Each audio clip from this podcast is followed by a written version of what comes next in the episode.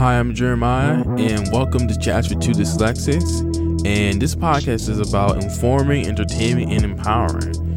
If you're a curious person who wants a weekly dose of positivity, then we have the right community for you. So sit back and enjoy the episode. In this episode, I want to talk about Aaron Judge. And for those people who do not know who Aaron Judge is, he's a baseball player that plays for the New York Yankees. Aaron Judge has broken Babe Ruth's home run record, and also he broke Roger Maris' home run record. And the first person who caught the, the 60th ball, home run ball, Michael Kessler, he decided to give it back to Aaron Judge. But he didn't know. I don't know if he knew at the time, but if he kept the ball, he would have got six figures. Wow, that's a lot.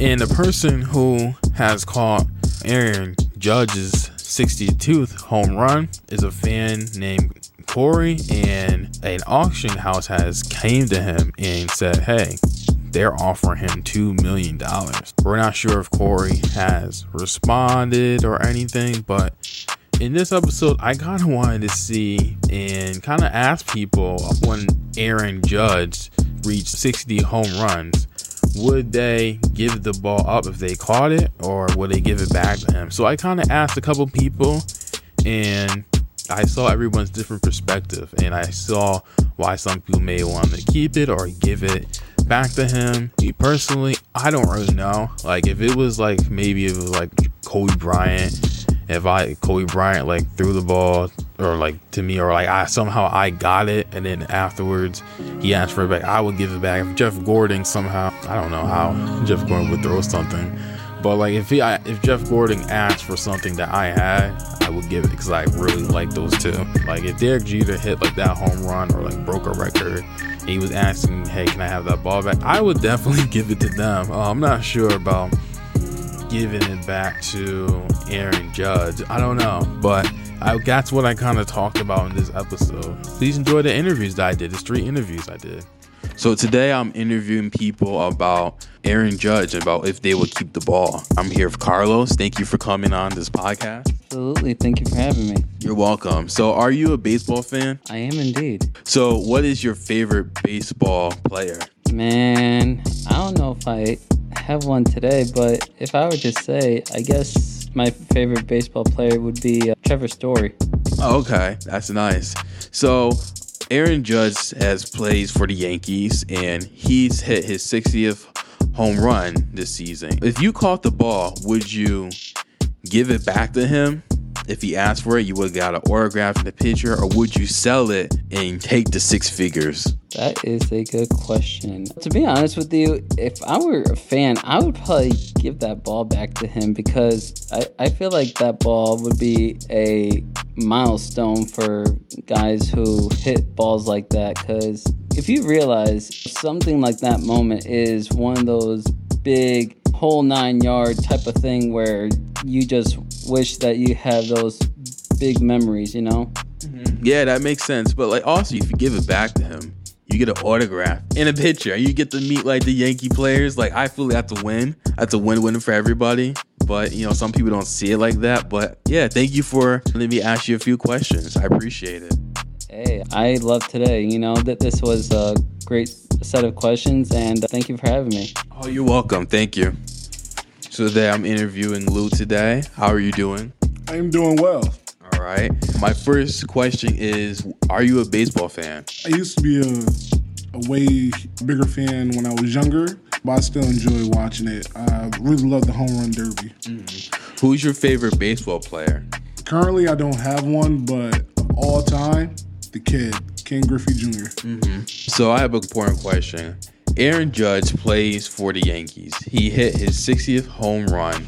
And if you were the person who caught the ball, would you uh, give it back to him and get an autograph and a picture, or would you sell it and take the six figures? I'm keeping it. I'm not giving it back to him, but for selfish reasons.